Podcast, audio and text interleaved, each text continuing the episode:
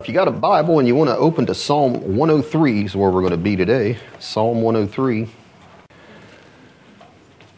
We'll read the first five verses of Psalm 103 for right now. It says, Bless the Lord, O my soul, and all that is within me. Bless his holy name.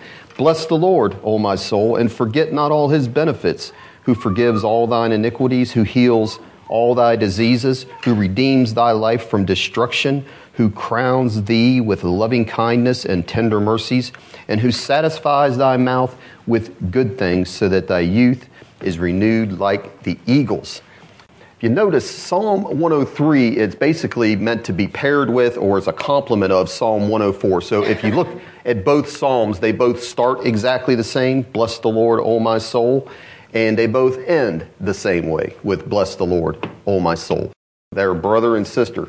The difference between the two Psalms is Psalm 103 is a praise about God, and Psalm 104 is a praise to God. And both are acceptable ways to praise. They have to be because they're in our Bible. Just for example, if you look in just that first verse of Psalm 104, Bless the Lord, O my soul, and he prays directly, O Lord my God, you, thou art very great. Thou art clothed with honor and majesty. And it goes on to say you this and you that throughout. And in verse 24, O Lord, how manifold are thy works. In wisdom have you made them all. The earth is full of thy riches. It's directed to God. And nowhere in any place in Psalm 103 is any part of that psalm addressed directly to God. Instead, what it is, it's what I would call a call to worship, the great mercy of our God. And his mercy is greatly exalted in that psalm, Psalm 103. And that's the title of the message today, Our God of Great Mercy.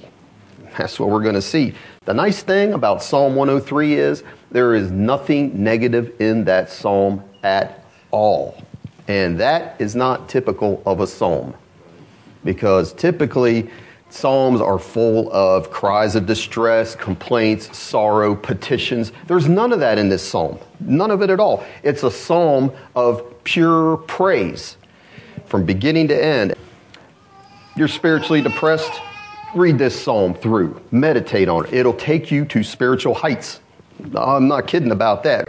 And John Calvin said this about these two Psalms, Psalm 103 and Psalm 104. He called them the hymns of the church, and he said they're songs of war. And you'd be like, what? He said it's all pure praise, nothing negative, songs of war. Well, he went on to say they are songs that war against depression. That's what he says. So he says, you may have to force yourself to start singing them if you're kind of low, you may be just barely eking out those words, but if you'll keep at it, your soul is going to be raised up. It's going to come alive, and it will. I'm telling you. That's what this psalm will do for you. Because sometimes we go through periods of our life. It's not necessarily, it could be you're in sin, but it may not be you're necessarily living in any kind of sin, but you just had this feeling like I'm undeserving, there's no hope.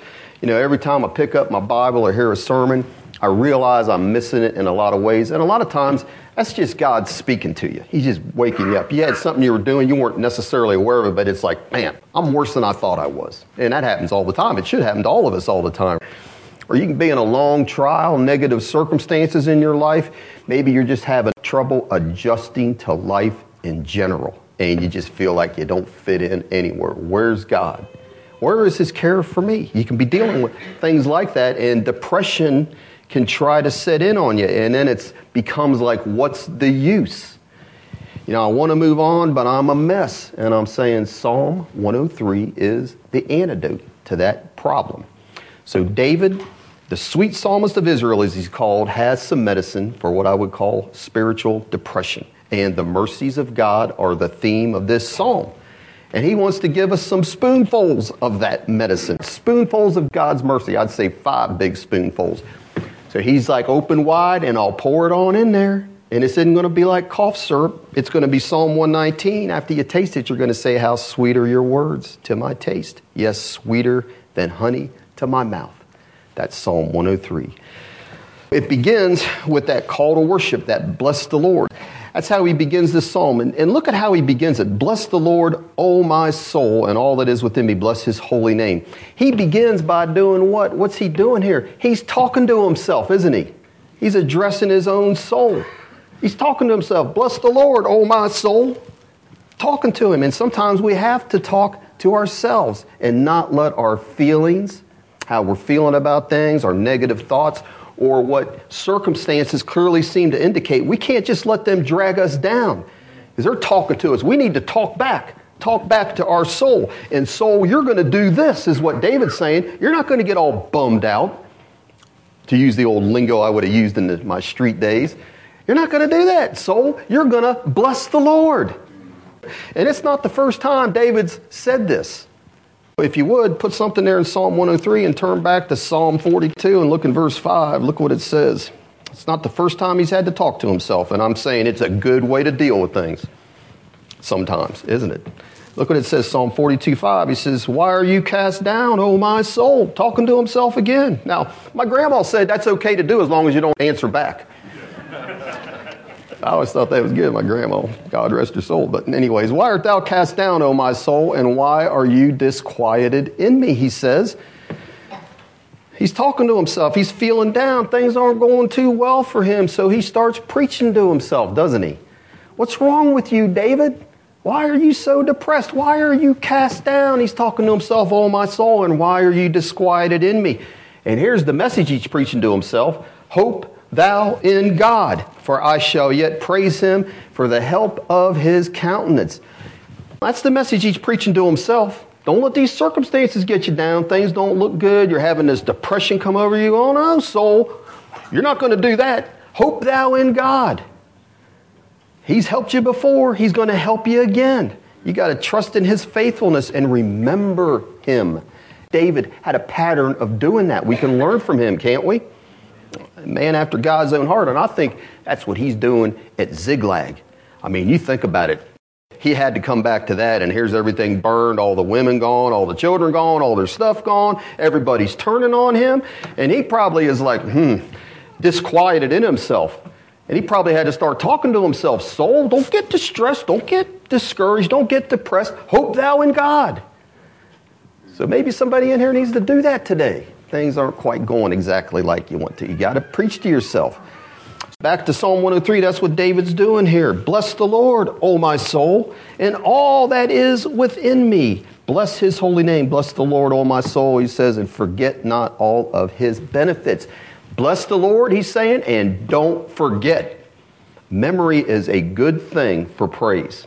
It helps you out, doesn't it? He's encouraged himself, talking to himself. He's saying, I want to get up where the eagles are.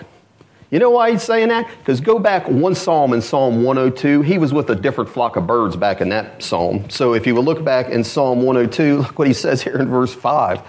This is your typical psalm here. He says, By reason of the voice of my groaning, my bones cleave to my skin. Verse 6 I am like a pelican of the wilderness. I am like an owl of the desert. I watch and am as a sparrow alone upon the housetop.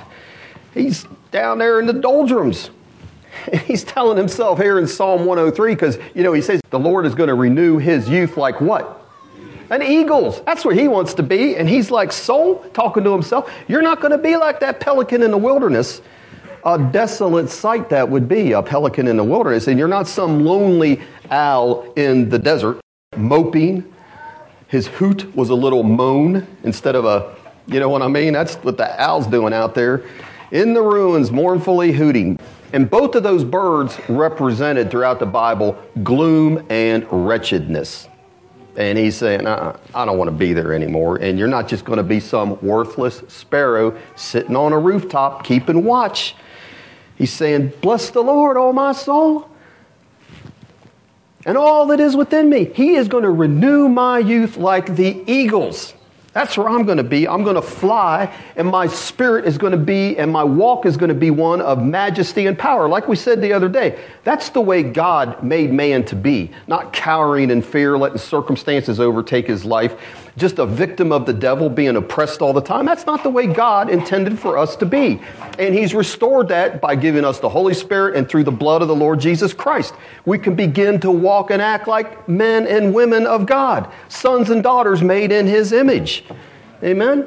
Amen. So the question is, what does it mean when he says, I will bless the Lord? What does it mean to bless the Lord? We know what it means for God to bless us. He bestows favor on us in some way, and we sing that song. I don't know if Bobby wrote it, but Bobby sure liked to sing it, and it was good. Blessing on blessings coming down from above. Blessing on blessings from the Father of love, and on and on.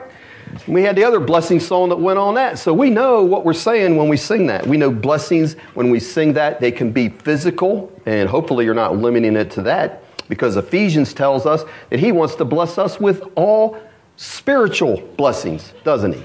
But either way, it's what we need, and it's, it's a matter when God blesses us, it's God caring for us, isn't it? And number 624 says, The Lord bless thee. It's a benediction. The Lord bless thee and keep thee. The Lord make his face shine upon thee and be gracious unto thee. The Lord lift up his countenance upon thee and give thee peace. We know when we say that God's face is shining on us, his face is turned towards us, he's blessing us. He'll bless all we set our hands to do. That doesn't mean we're going to make millions and have 13 Cadillacs in our drive, but He's going to bless what we do. And if we live in humble surroundings, He will bless that. And He'll meet all of our needs, won't He? He's not going to forsake us in that way. How do we bless God, though? Because unlike us, we're dependent on Him. He doesn't need a thing, does He? That's what it says in Acts 17. He doesn't need anything. He doesn't need anything from us in worship or anything else. The phrase, bless the Lord, is used many times in Scripture, and it's always a call to worship. You'll know this in 1 Chronicles 29 20. David says to all the assembly, Now bless the Lord your God. He calls them to worship. Now bless the Lord your God. And the word says, So all the assembly blessed the Lord God of their fathers and bowed their heads and prostrated themselves before the Lord and the king. And that word blessed, the root of that word means to kneel to kneel before. It's like you're giving adoration. It's a call to worship. In the great revival we talked about, we read about this a while back in Nehemiah when the Levites, and we sing this song, when the Levites called the people to worship, they said this Stand up and bless the Lord your God forever and ever. I gave up song leading, so I'll read the rest. Blessed be your glorious name, which is exalted above all blessing and praise but stand up and bless the Lord your God. It's a call to worship. Bless the Lord means to proclaim him as he's the greatest and best of all beings. Isn't he? Our God, the one who is worthy of all adoration and glory.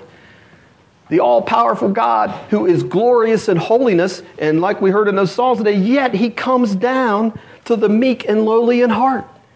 That's the God we're to worship. And it means to bless the Lord, to declare to everybody around us the mercy, grace, and goodness of our God.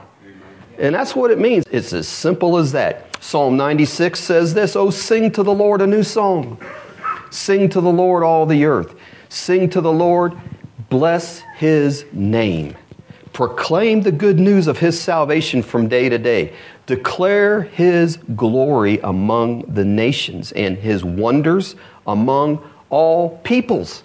That's what it means to bless the Lord, to declare his wonders among all people, to declare his power to the nations.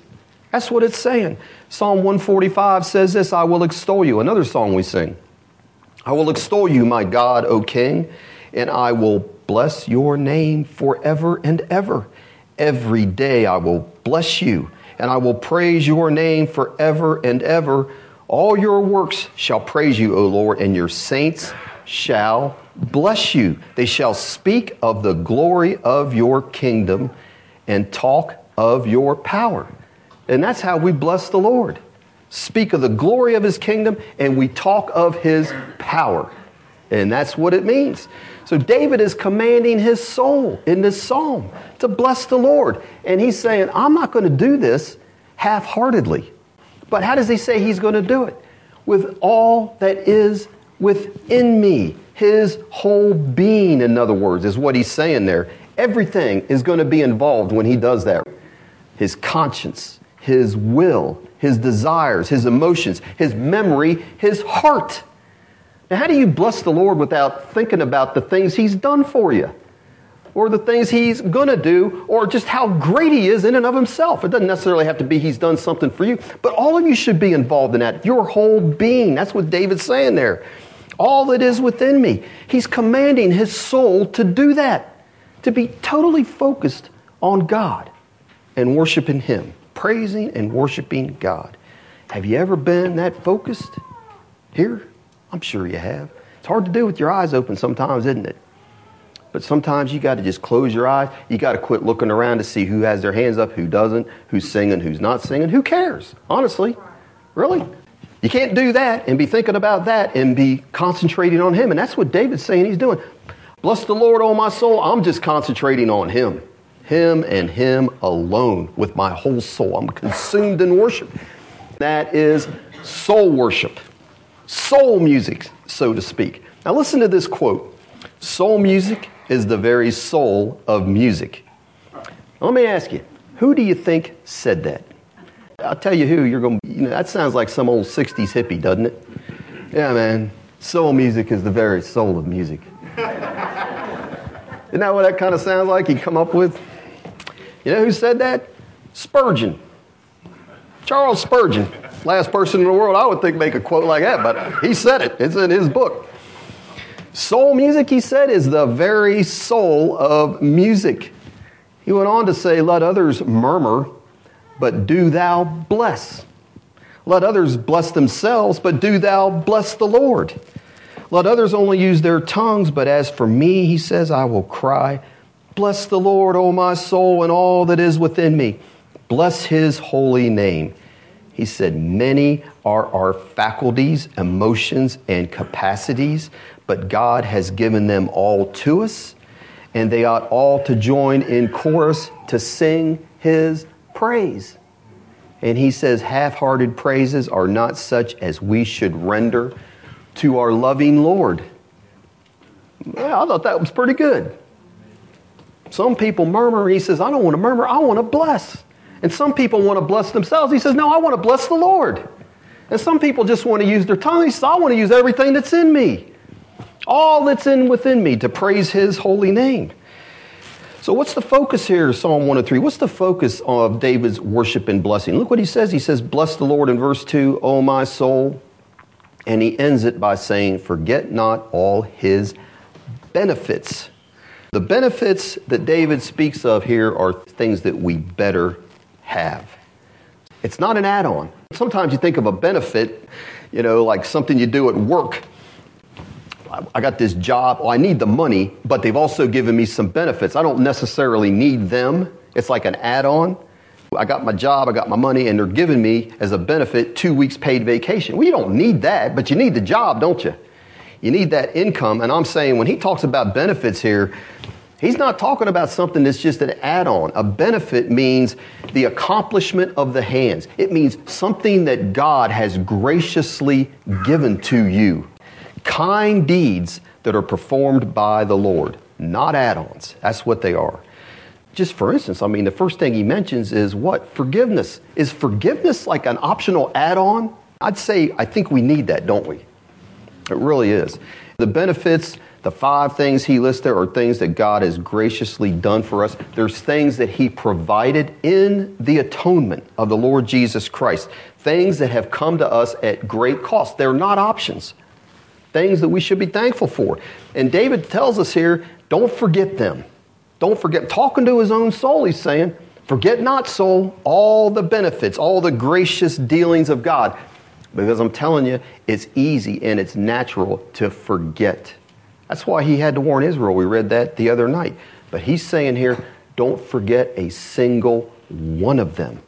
Things that God has done for you.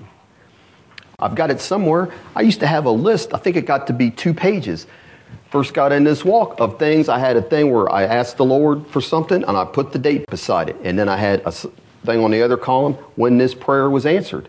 I think I had two pages, every one of them filled in up to the time I was messing with that, except for one for years. But I would go back to that and that would encourage me. You know, you get down and bless the Lord, oh my soul, look at your list. Man, God has been with you all through those years, all through those times, answering prayers. His hand was on you doing this, doing that. And that's what I think David's talking about here. Keep a list. Forget not all of his benefits, the great things that he has done for you. And I mean, if we started getting that ball rolling in here, I could quit preaching and we could hear testimonies the rest of the day. Amen?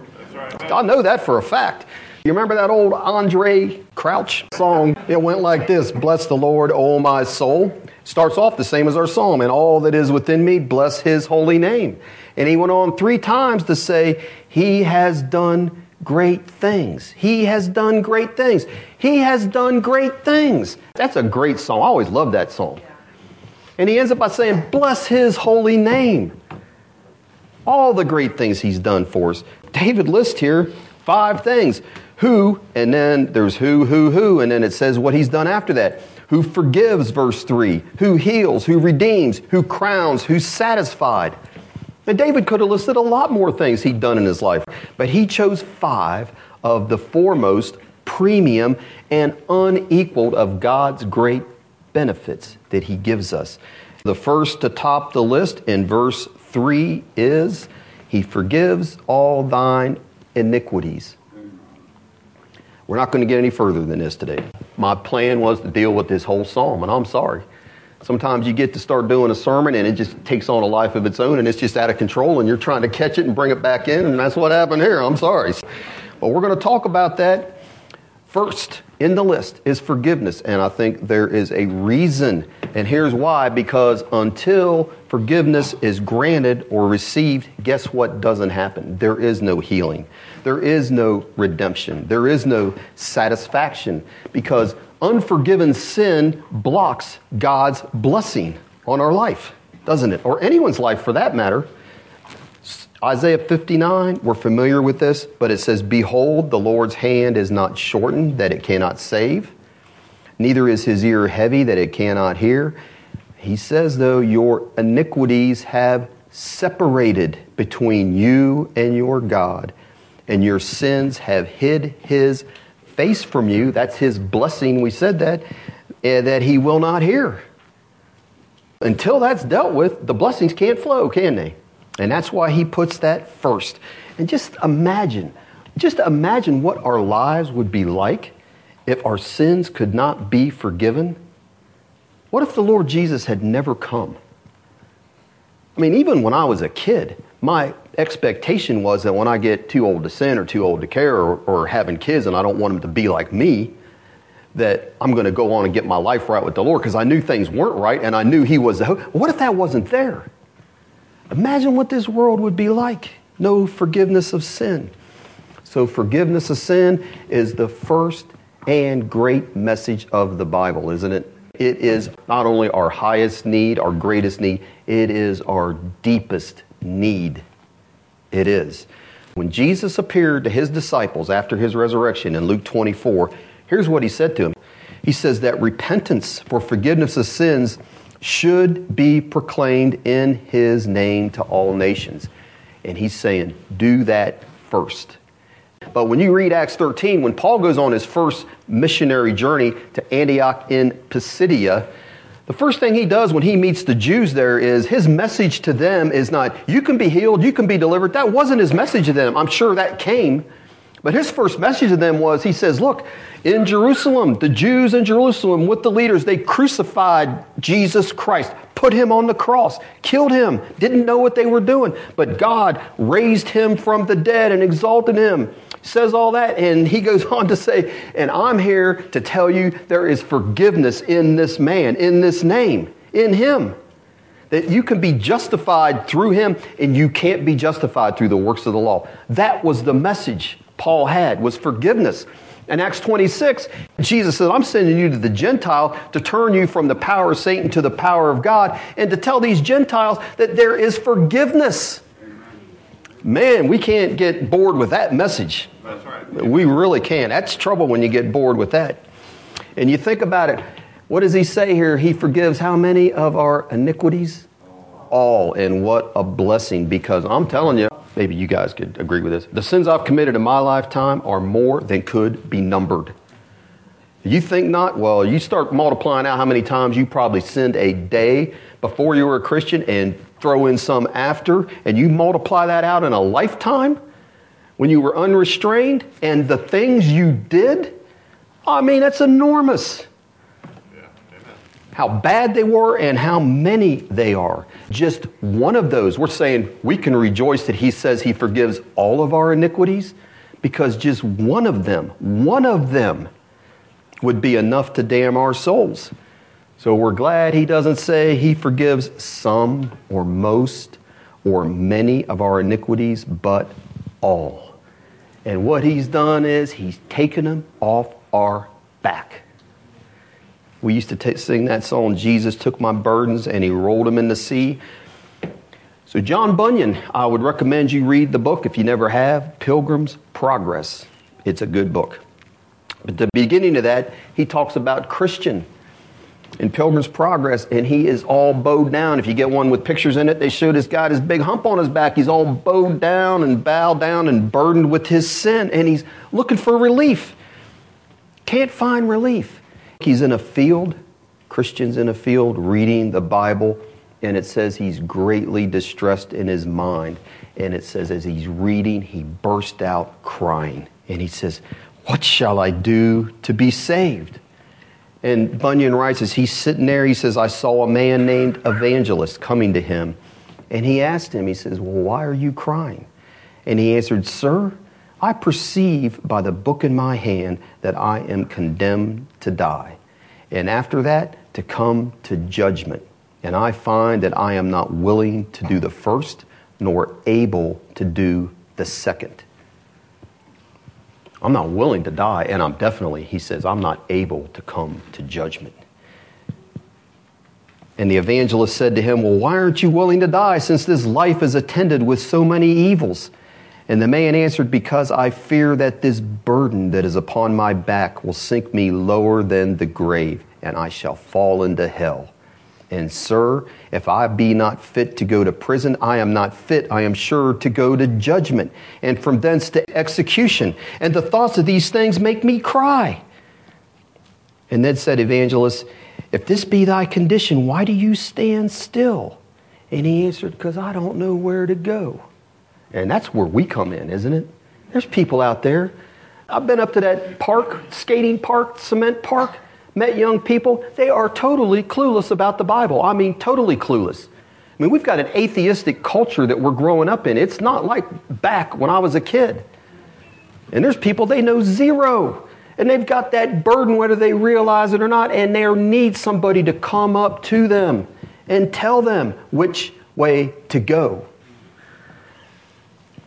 So evangelist did what? He said, go to the wicket gate, which the wicket gate, when he gets, it's the cross. That's where he sent him to the cross. And when he gets there, you read his burden. He sees the cross and his burden falls off. His sins are forgiven, all of them. And it says this in that book just as Christian came up to the cross, his burden loosed from off his shoulders and fell from off his back and began to tumble, and so continued to do till it came to the mouth of the sepulchre where it felt, talking about Jesus' grave, where it fell in, and I saw it no more. And he writes, Then was Christian glad and lightsome, and said with a merry heart, He has given me rest by his sorrow, and life by his death. Bless the Lord, O my soul, forget not all his benefits, who forgives all my iniquities. Praise the Lord. We should not be getting bored with hearing about the mercy of God in forgiving all of our sins because it's not just the past, sins of the past that we need to have forgiven, is it? If we're honest, we got present sins and we will have future sins that need to be forgiven. We are in constant need of God's forgiveness and mercy, aren't we? And we should never take it for granted. So look what he says here, looking down in verse 8, Psalm 103. He says, The Lord is merciful David writes, and gracious, slow to anger, and plenteous in mercy. This psalm is just filled with God's mercy. Verse 9 He will not always chide, neither will he keep his anger forever. He has not dealt with us after our sins, nor rewarded us according to our iniquities. But as the heaven is high above the earth, so great is his mercy toward them that fear him. And as far as the east is from the west, so far as he removed our transgressions from us. And like as a father pities his children, so the Lord pities them that fear him. I would agree with most commentators that would say David wrote Psalm 103 after he wrote Psalm 51. Because David is an expert on the mercy of God because he needed it. And so do we. And he wrote in Psalm 51, beginning Psalm 51, Have mercy upon me, O God, according to thy loving kindness, according unto the multitude of thy tender mercies, blot out my transgressions. David knew what he deserved. God had brought Nathan the prophet to him, that was his mercy there, and revealed to David the blackness of his soul. His eyes became open through the word of that prophet. The great stain on his soul, he could clearly see it, that he lived with day after day after day. He talks in the other Psalms about he was groaning, hiding that sin. And that's the way it is. And when Nathan came to him and said, Thou art the man, conviction came. He saw himself for who he was. That's the Spirit of God did that. Knew what he deserved. Yet he also knows how God dealt with him through that, didn't he? He's an expert on mercy. And that's why he says, look in verse 8 again I know what happened. I know what I deserve. I know the way God dealt with me. I had to cry out for Him, Take not thy spirit from me. Have mercy on me, O Lord. Not because of anything I've done, not because it's written I'm a man after your own heart, because I don't deserve any of that. I'm a nobody. But He says, Have mercy on me according to thy tender mercies, blot out my transgression. It's purely God's mercy. And so he can write here in Psalm 103 the Lord is merciful and gracious slow to anger, and plenteous in mercy. And he will not always chide, and neither will he keep his anger forever. David would say this He's not dealt with us after our sins. He's like, I know that, nor rewarded us. He's not given me the reward I deserved according to our iniquities. And he never got over that. That's why he's writing here. That's why this is a song of pure praise. He never got over the mercy God had showed him. And he, like Paul, Paul never got over it either. Now, these guys aren't sitting here dwelling in detail about all the things they did in their past. But Paul says, I'm the chief of sinners. I'm not worthy to be an apostle. And that's what David would say, the same thing. I mean, think about what that man did, the man after God's own heart. You read in 2 Samuel 24, I believe, it lists all these mighty men that followed David, that fought with David. And you have the list, the top three or whatever. And then you have, they call it the 30. And you list the 30, these are these loyal, valiant warriors that fought and stayed with David. And when you go through that list, the last name he put on that list is Uriah the Hittite, a loyal soldier to David. Now, can you imagine? And here he sees his wife down there. Whose wife is? Oh, that's Uriah the Hittite. David knew who Uriah was. It wasn't like a, some foot soldier. No, I'm going to take his wife. And he did. That's stealing. That's he coveted her. There's two of the Ten Commandments he's violated. Then he has an affair. There's adultery. Then he comes and tries to cover it all up. He's lying, lying to Uriah, gets him out on the battlefield, sets him up, has him take his own death sentence. Here, take this note, take it to Joab up in the front lines. Uriah, please. Probably said it with a smile. He's giving him his own. I mean, that is wicked. David knows cold blooded murder. So you think David doesn't know about what mercy is? A man, it says, after God's own heart, yet he backslid terribly. A liar, a thief, adulterer, a murderer, a covetous man. He was in grave danger.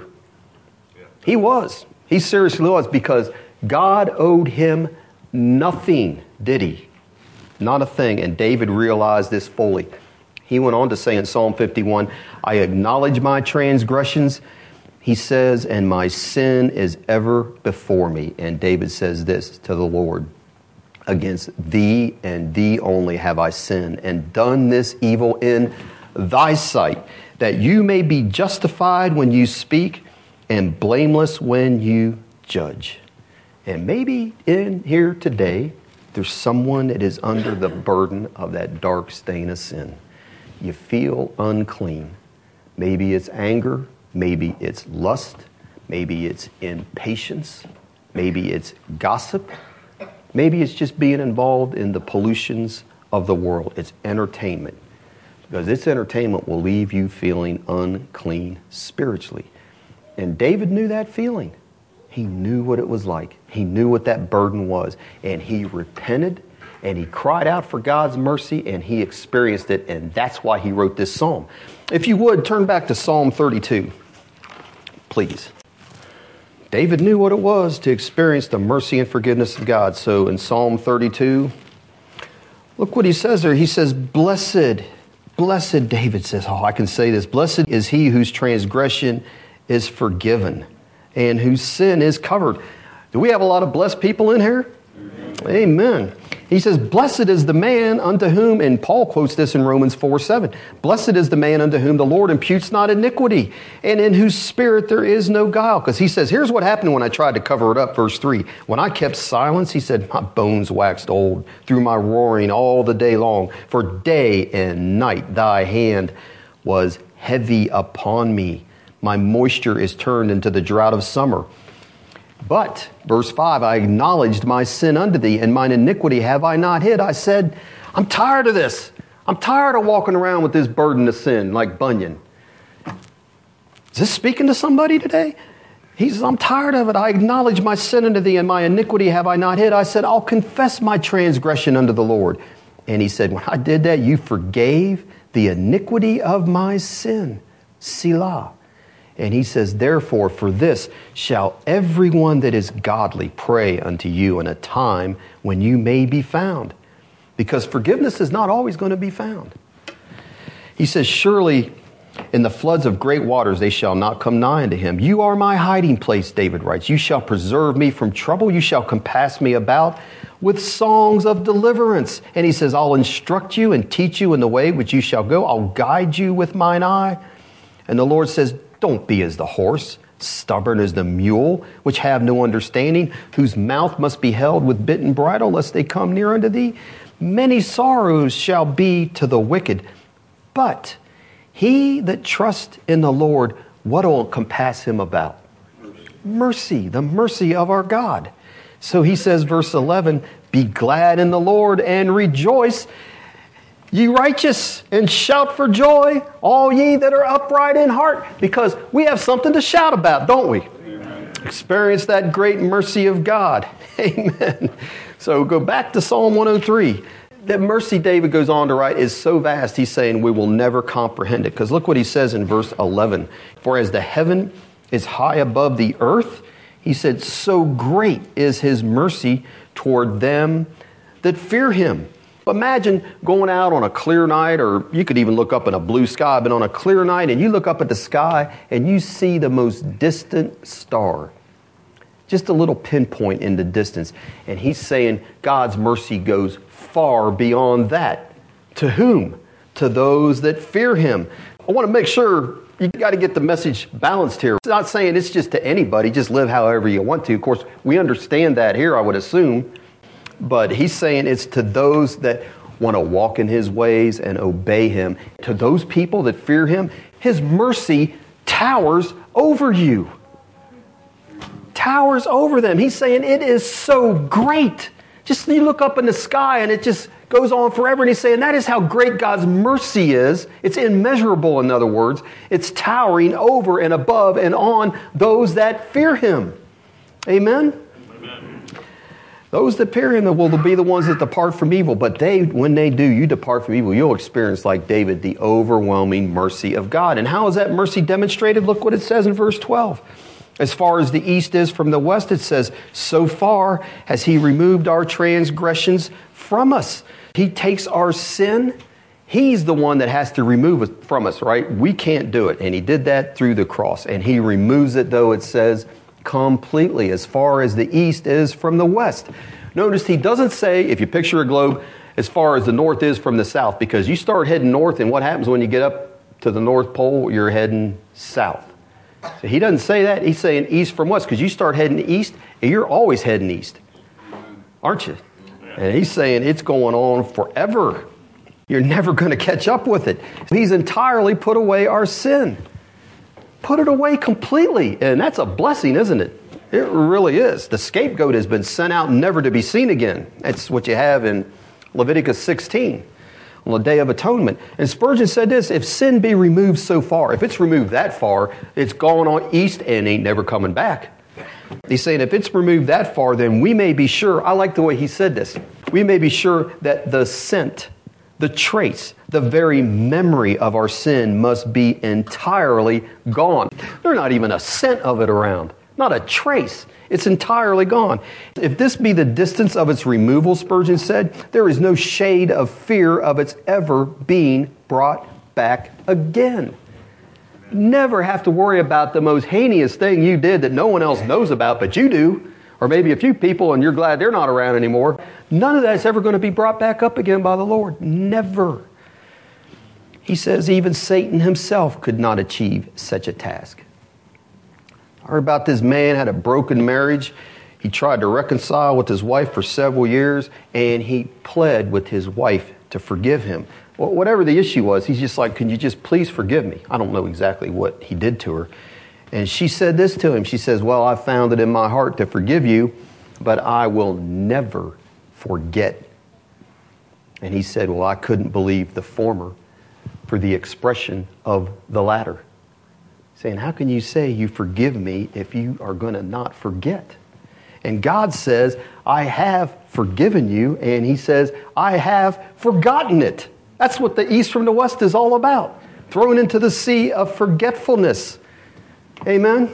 That's what God does. And the mercy of God, the last thing I want to talk about here is it is not impersonal. Look what it says in verse 13. For as a, like as a father pities his children, so the Lord pities them that fear him. God is our Father, and He has a concern for us, His children.